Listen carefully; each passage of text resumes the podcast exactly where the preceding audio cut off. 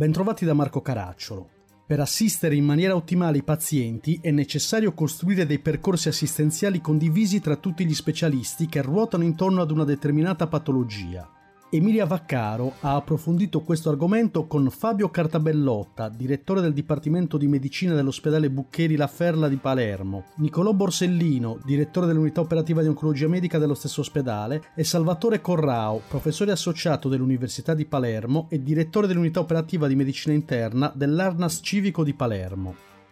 Qualunque paziente con una patologia in corso e che accede a una struttura ospedaliera desidera che appunto la sua malattia venga gestita nel miglior modo possibile e che ci sia quindi un percorso assistenziale condiviso, un percorso che comprenda anche più specialisti che si occupano di quel determinato settore. Questo è l'obiettivo di un progetto che è stato strutturato, ideato dai Fate Bene Fratelli della provincia romana e Isola Tiberina e che ha visto anche la realizzazione di ben cinque webinar. Noi ci facciamo raccontare il progetto che ha coinvolto diversi specialisti e diverse aree terapeutiche direttamente dai diretti interessati.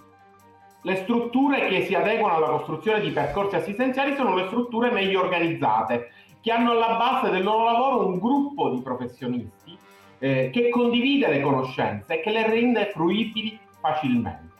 Queste strutture negano un'azione medica legata all'autoreferenzialità, cosa che non tiene conto delle evidenze scientifiche e si organizzano per la misurazione dei risultati ottenuti, ovvero sia se quella cura in quel percorso è corretta ha ottenuto il miglior, tipo, il miglior risultato. Senza la costruzione di percorsi assistenziali che stabiliscono chi fa che cosa, quando lo fa e quindi senza individuare degli indicatori misurabili non riusciremo a portare azioni di miglioramento oggi tante richieste. Ci siamo concentrati su questo, i sanitari dell'ente Fate Bene Fratelli e dell'isola di Berina di tre regioni italiane hanno lavorato insieme e questo lo considero il miglior successo dell'iniziativa. Hanno costruito nove gruppi di lavoro, eh, diabete, antibiotici, eh, scompenso cardiaco, anemia, insufficienza respiratoria, eh, la terapia del paziente oncologico nella multidisciplinarità nella medicina interna, l'encefalopatia, lo screening dell'epatite C. Oggi abbiamo una cura che cura individualmente quasi il 100% delle persone, ma ancora sono troppo poche le persone curate. Questi percorsi sono ora a disposizione dei professionisti, sono facili da usufruirne, da, è facile usufruirne sui sistemi web base del nostro ente. I pazienti devono essere resi edotti che ci siamo così organizzati e saranno certamente ben curati. Eh, è un lavoro lungo, ci proveremo e lo porteremo avanti anche nei prossimi anni.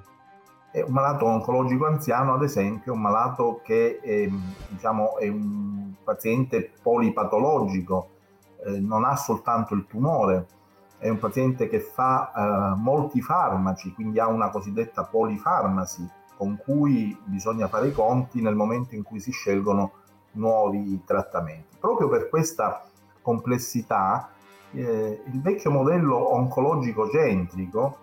eh, secondo me, è superato eh, dalla realtà, nel senso che il malato oncologico oggi ha necessità di un'assistenza molto più integrata, multidisciplinare, tra proprio le professionalità internistiche che eh, insistono sulle patologie di affiancamento del malato oncologico.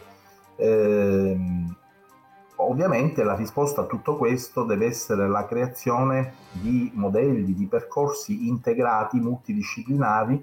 eh, tra le varie discipline internistiche eh, che possono essere appunto come abbiamo che concorrono nel mh, mm, seguire al meglio un malato. Questa sinergia deve iniziare dalle fasi iniziali di cura, addirittura comprendere insieme agli altri specialisti se il malato oncologico anziano ad esempio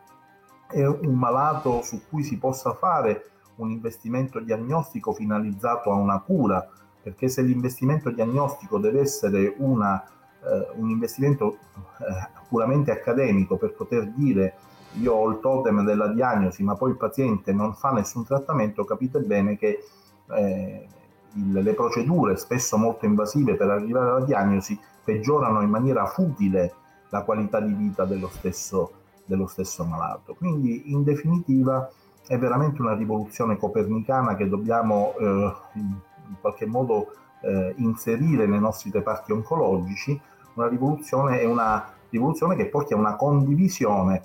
del caso clinico e a, una, eh, a ridurre sempre più quell'aspetto di autoreferenzialità che è stato spesso molto tipico anche delle oncologie. I percorsi assistenziali eh, sono fondamentali per poter standardizzare i processi di cura, sia di diagnosi che di terapia, e il ruolo della medicina interna non può che essere centrale. Eh, la eh, specializzazione nasce proprio per avere eh, una visione a 360 gradi, eh, olistica per così dire, del paziente, naturalmente rappresentando con la parola olistica la gestione della complessità clinica. Quindi nell'ambito di questi percorsi il coordinamento internistico svolge sicuramente un ruolo centrale nel rispetto anche delle altre figure specialistiche. Non dobbiamo dimenticare che i percorsi assistenziali complessi necessitano dell'interazione sia di differenti figure professionali, non ultime le infermiere e anche infermieri che fanno la case manager e di altri specialisti al di là della medicina interna. Quindi la medicina interna deve procedere verso questo ruolo che è quello di gestione della complessità clinica, facendo interagire i vari specialisti e le varie figure professionali nell'interesse del paziente per rispondere al meglio ai suoi bisogni di salute.